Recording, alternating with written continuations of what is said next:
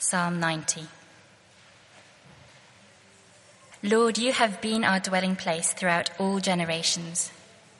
Before the mountains were born, or you brought forth the earth and the world, from everlasting to everlasting, you are God. You turn men back to dust, saying, Return to dust, O sons of men. For a thousand years in your sight are like a day that has just gone by, or like a watch in the night. You sweep men away in the sleep of death. They are like the new grass of the morning. Though in the morning it springs up new, by evening it is dry and withered. We are consumed by your anger and terrified by your indignation. You have set our iniquities before you, our secret sins in the light of your presence. All our days pass away under your wrath. We finish our years with a moan. The length of our days is 70 years, or 80 if we have the strength. Yet their span is but trouble and sorrow, for they quickly pass and we fly away. Who knows the power of your anger? For your wrath is as great as the fear that is due to you. Teach us to number our days aright, that we might gain a heart of wisdom. Relent, O Lord, how long will it be? Have compassion on your servants. Satisfy in the morning with your unfailing love, that we may sing for joy and be glad all our days. Make us glad for as many days as you have afflicted us, for as many years as we have seen trouble. May your deeds be shown to your servants, your splendor to their children. May the favor of the Lord our God rest upon us. Establish the work of our hands for us. Yes, establish the work of our hands. This is God's word.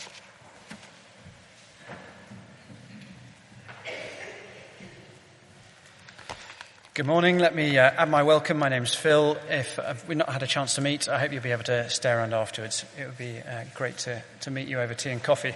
We're going to work our way through Psalm 90, so if you keep that open on page 599, let's pray as we look at God's word together. Our Father, we need your help to understand your words that we might think true things about you. We pray, Father, that whether we're familiar with these things or very new to them, that you would help us to grow in our understanding of the truth about you. Amen. Londoners always think they're short of things, it, but the bizarre thing is, I often meet Londoners who, um, I, I've never met a Londoner actually who said they're short of food. We're just surrounded by food, it seems. I've rarely met Londoners who say that they don't have enough work. Sometimes that's, a, sometimes that's an issue short term, but most of us have got too much work. I find actually there's a surprising number of Londoners who would say, I have enough money. I know, I know, hard to believe, but actually they're, they're out there. There are quite a lot of them. But there is one commodity that I have never, ever, ever met a Londoner who said they had enough of. We're all short of it, we're always wishing we had a little more of it, even though we all have the same amount of it. All of us seem to lack time. Now, time is a relative concept. There's a, my dad's the sort of person who told me ridiculous limericks. One of his favourites, um, given his profession, was this one. There once was a lady named Bright who travelled much faster than light. She shot off one day in a relative way and came back the previous night. And if you don't understand it, you're probably sitting near an imperial student who will explain it to you afterwards over coffee at some length. But the thing is, it's not just astrophysicists who understand that time is relative. We all feel that way. I mean, the last hour of work on a Friday is an hour. The last hour you have with the person you love before they have to leave is also an hour. The hour you're going to spend listening to this sermon is. all the same amount of time, and yet they feel rather different, don't they? Don't worry. Uh, lack of time, though, frustrates us, not because we're short of time, as if time is this precious thing. Lack of time frustrates us because we're short of time for the things that matter and that matter to us. We're short of time with family and friends. We're short of time for our health time at home, time relaxing, time reflecting, time for things that we love, time for things that give us joy. These things matter to us and they're important to us, and therefore we find our lack of time a hugely frustrating and pressing issue. And this psalm, Psalm 90, is all about time. In its 21 short verses, there are 17 short verses, there are 21 phrases to do with time. It is all about a right perspective on time. And in it, God teaches us how to understand time so that you and I will live wisely, so that we'll recognize the reality in which we live and that we'll live well in the light of it it sort of splits up roughly as uh, verses 1 to 11 teach us truths, and then verses 12 to 17 apply them. They explain what it means for you and me as we, as we live our lives. Uh, you've got the points there on your, on your outline. Uh, firstly, verses 1 to 6, enduring God and fragile, fading man. These verses are really all about contrasts. You've got an immortal God and then mortal men. You've got an enduring God and then transient, fading men. You've got a solid God and then men who crumble. Verse 1. A prayer of Moses, the man of God, Lord, you have been our dwelling place throughout all generations. Generations come, generations go, but through all, God is a great stone fortress, a place of solid refuge to all who turn to him. You get that wonderful picture of it in these huge old stone church buildings up and down the country. Generations come and generations go. But we find refuge in the God who is worshipped there, just as our forefathers did. Verse 2 Before the mountains were born, or you brought forth the earth and the world, from everlasting to everlasting, you are God. Mountains are just so vast and immovable and dependable. There's something awe inspiring about the, the sight of a great ridge of mountains. It's, it's why our forefathers built shrines to the gods on them, because there's something permanent that we can cling on to and, and find security in the mountains. But God is before the mountains. There is a time when Mount Everest was just, just a sketch in the mind of God, just a, an imagined idea of what would someday be. And there will come a time, if Earth endures that long, when Mount Everest would just be dust. But God is forever. Verse 3 You turn men back to dust, saying, Return to dust, O sons of men. It is one of the simplest and yet most profound truths of the Bible. This is, this is something, if we don't get our heads around, we haven't understood anything about the Bible, and it's this God is not like me. The God of the Bible is not like me. God made man in his own image at the start of human history. And ever since then, humans have been trying to remake God in our image. But God is not like us. He is eternal. We are temporary. He is from everlasting to everlasting, and we are from dust and to dust. We will soon return. The point again in verse 4 is one of comparison. Uh, this is not a, a scientific description of time in the dimension of God and time in the dimension of us as if we can get out our calculators. This is a, this is a point of comparison, an image for us. A thousand years in your sight are like a day that has just gone by or like a watch in the night. See, a thousand years is longer not just than a human life or a human rule, but it's longer than a human dynasty. No dynasty lasts a thousand years and yet God reigns forever. And a period of time longer than any human dynasty could ever hope of ruling is just a moment in the mind of God. God is eternal. And that means his perspective on time is very, very different from my perspective on time. We'll think more about it in a minute or two, but it should be no surprise to us that God is frustratingly slow. He just doesn't view things the way that you and I view them. He's not like us. He's not in the same rush that we are. Come on, it's got to happen now. And so we shouldn't be surprised if God's ways seem just agonizingly slow to creatures like us. And in contrast to us, to God, we humans are like the grass here today and gone before you know it. So fragile that a few days without rain, if you can imagine that concept living in England, or too strong a sun, again, if you can imagine that concept living in England, and the grass is gone. Verse 5 You sweep men away in the sleep of death. They're like new grass of the morning. Though in the morning it springs up new, by evening it is dry and withered. One of the things that, with a slightly slower schedule in the summer is that you do have time to watch some sport. There is still some on terrestrial television. You've had Wimbledon, Tour de France, uh, remarkably, the football season seems to have started already. I don't know how that's possible, but it does. It's already going on. Um, but yesterday was the, the anniversary games at the Olympic Stadium. And so Mo Farah was there, Usain Bolt was there, and uh, Mo won. It was a chance to see the ridiculous Mobot again, the most stupid celebration in sporting history. It must be. But he won, so he got to do it. But the thing is, he may be able to run 10,000 meters in around half an hour right now. Just wait. Just wait 10, 20, 30 years' time, it'll take him that long to go 100 meters. A few years after that, he won't be going anywhere at all except for six feet under in the ground.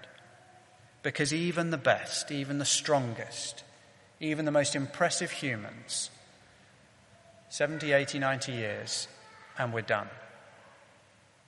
But you see, the problem is not just a physical problem uh, that our bodies don't seem to last that long. And, and, we do have this problem that although our souls seem to, to get the idea of living forever, our bodies just aren't designed to, to do that.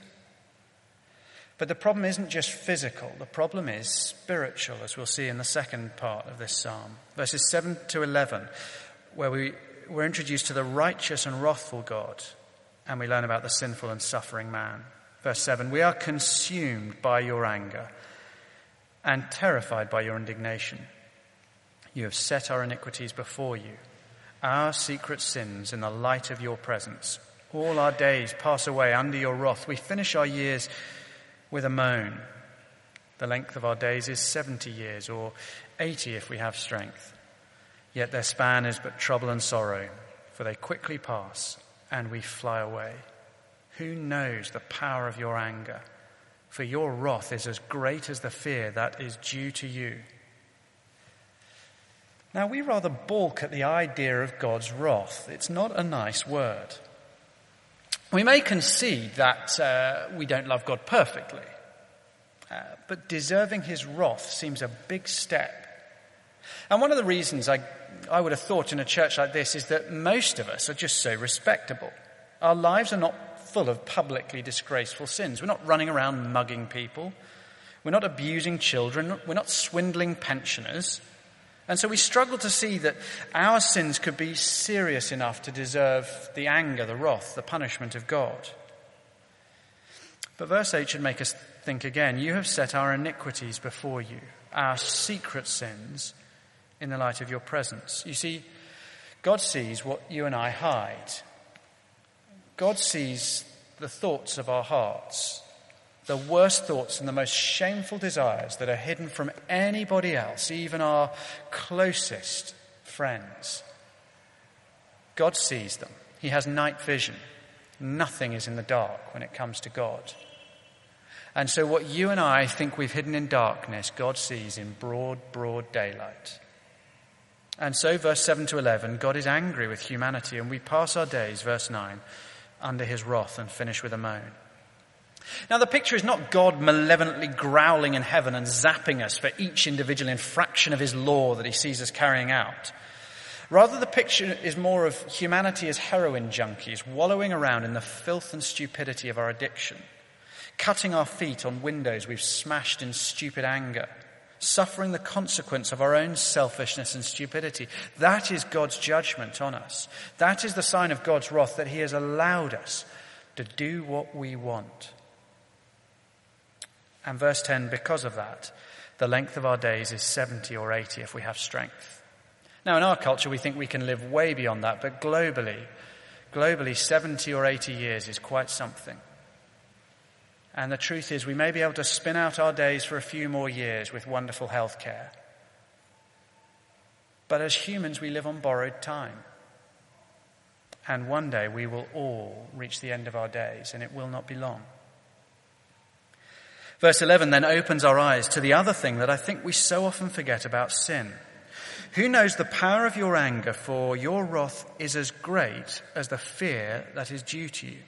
You see, the seriousness of an offense, of my sin, of, uh, of my failure to love God and other people, the seriousness of, of my selfishness is related to the person that I offend.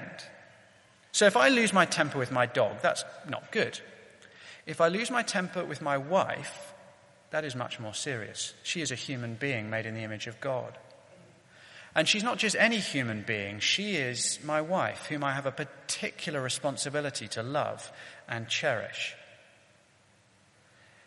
I doubt we can ever imagine how serious an offense it is to ignore, to treat as nothing, to mock, to disobey not just another human being, but the God in whose image we're made, enjoying all the good gifts he gives and ignoring the giver.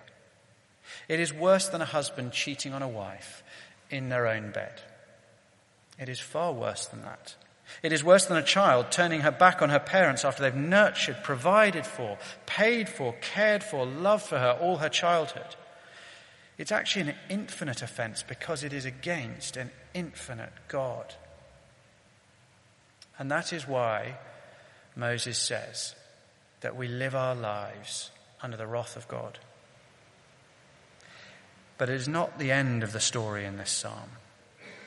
The first half is uh, all contrasts eternal God, ephemeral or fading man, holy God, sinful man. But now Moses teaches us what we should do in response to this. And the first thing he tells us, verse 12, is to is he calls on us to pray for wisdom. Verse 12, teach us to number our days aright that we may gain a heart of wisdom.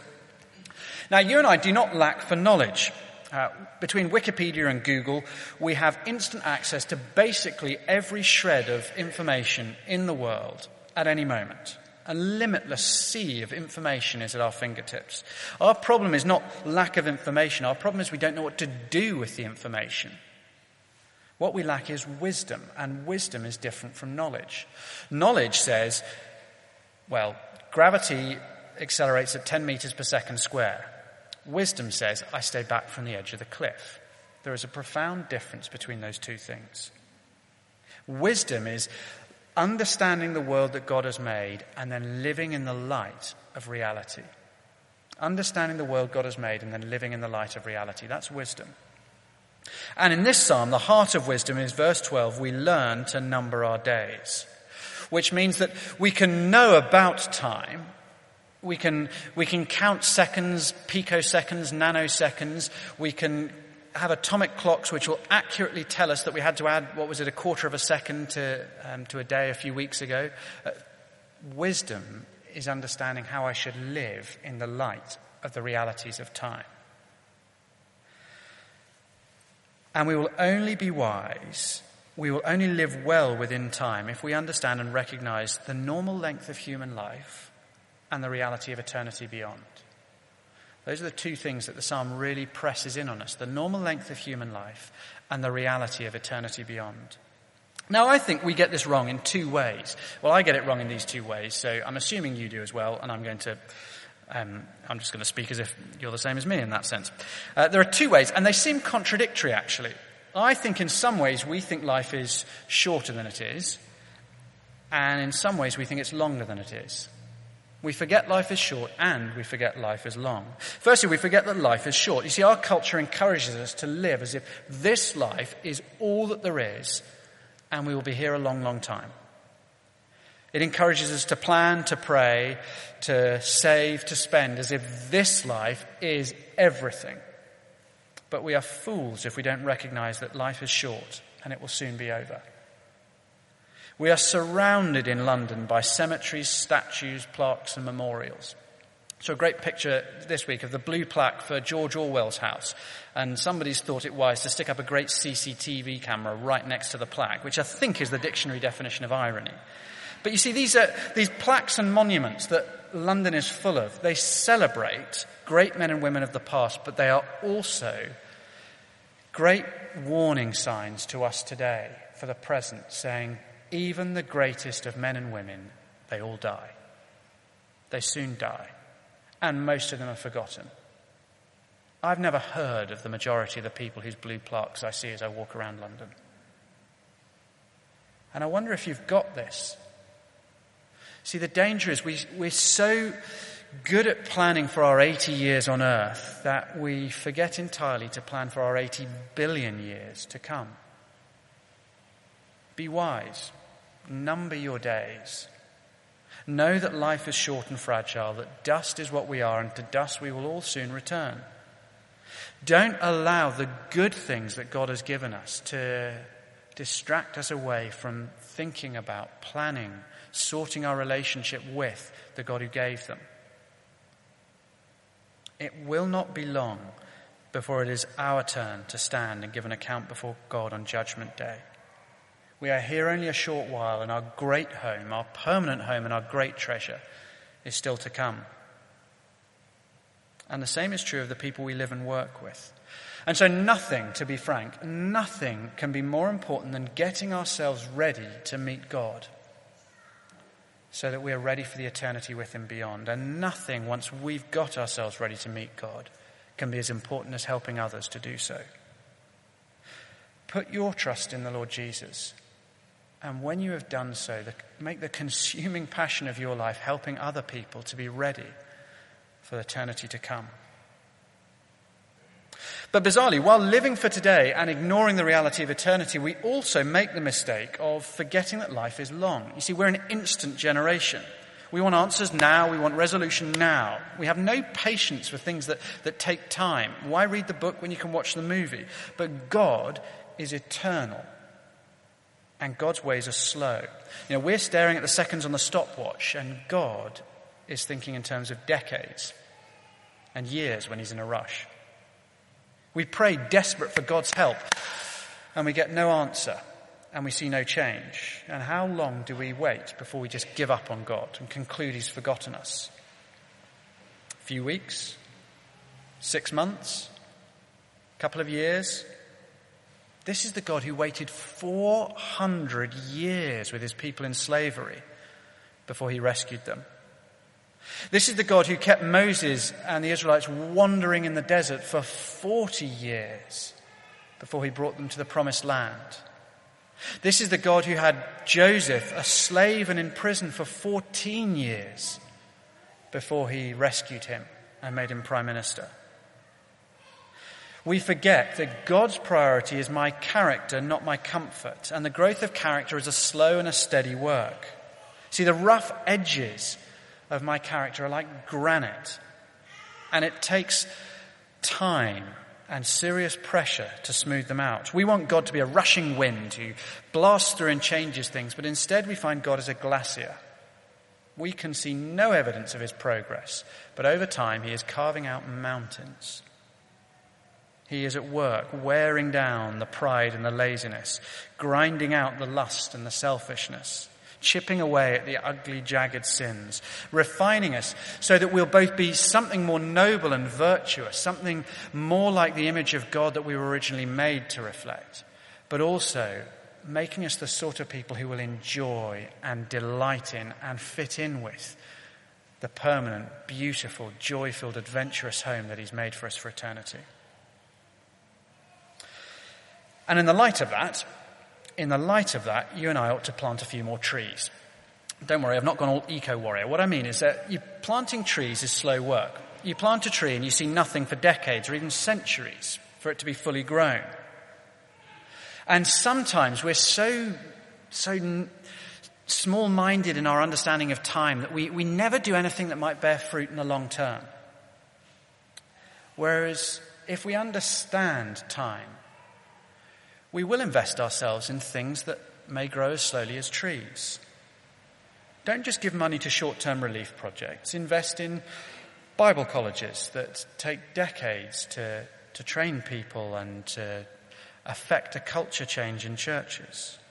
Invest yourself in things that might take generations to pay off.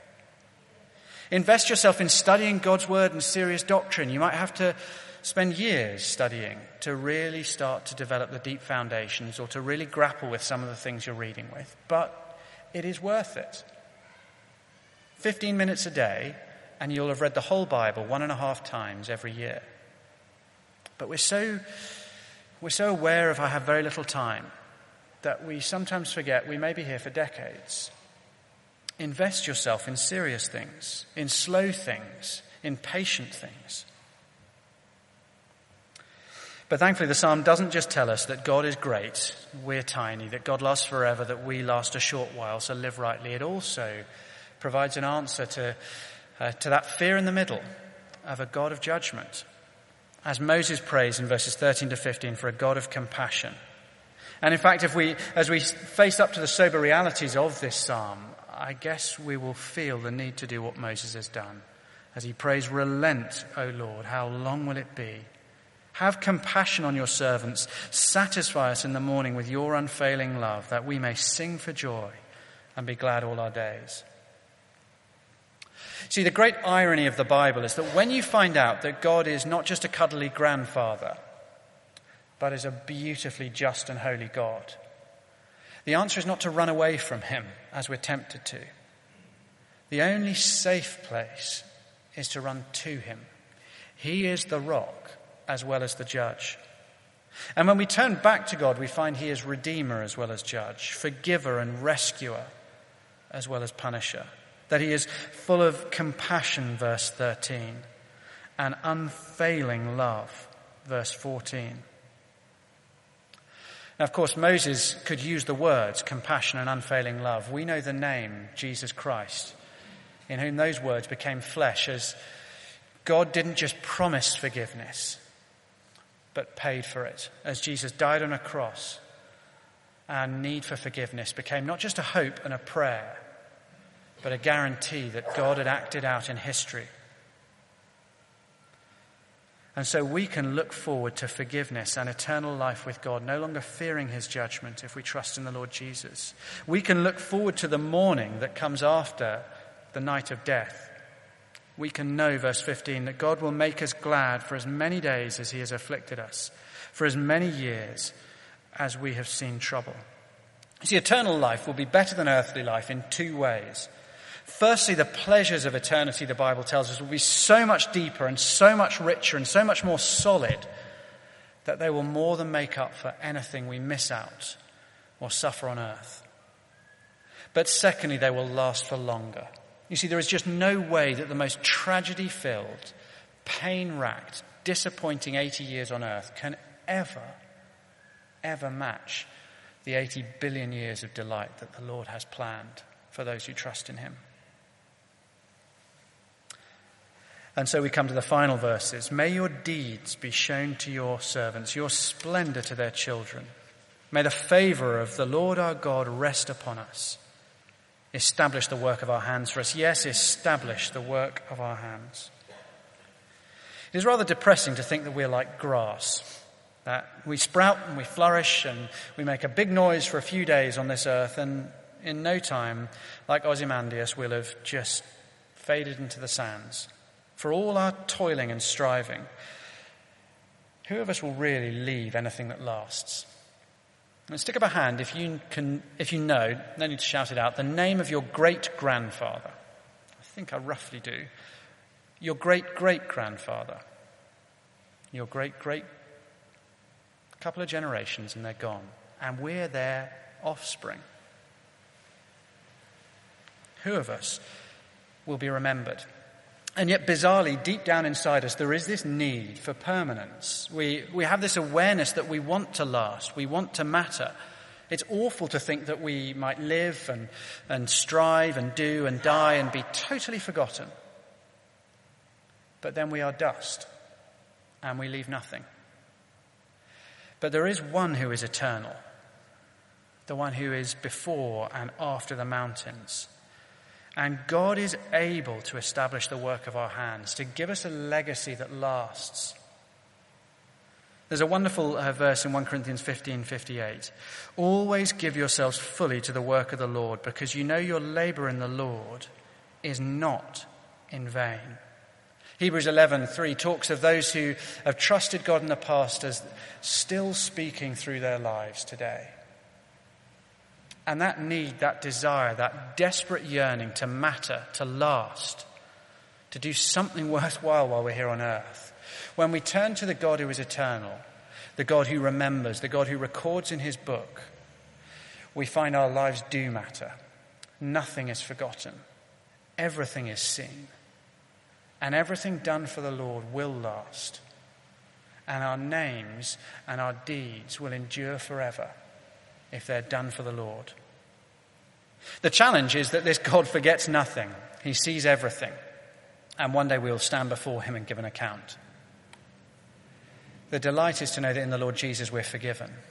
And what an encouragement to know that for all our weakness, our frailty, and the transience of our lives, we serve an eternal God.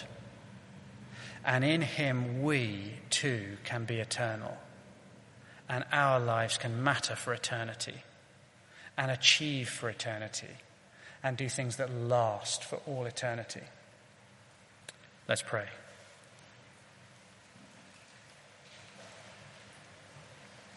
Teach us to number our days aright that we may gain a heart of wisdom. Father, we live in time and we pray that you would help us to understand not just the times in which we live, but the time that we have. And our Father, we pray that you would help us to, to turn to you, to, to sort out eternity rather than just be consumed with the things of this world. And we thank you so much that eternity will not see us dissolve into nothing but you will establish the work of the hands of your people.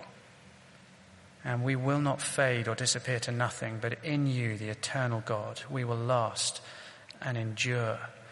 And even our lives will prove to have mattered if they've been lived in and through and for you.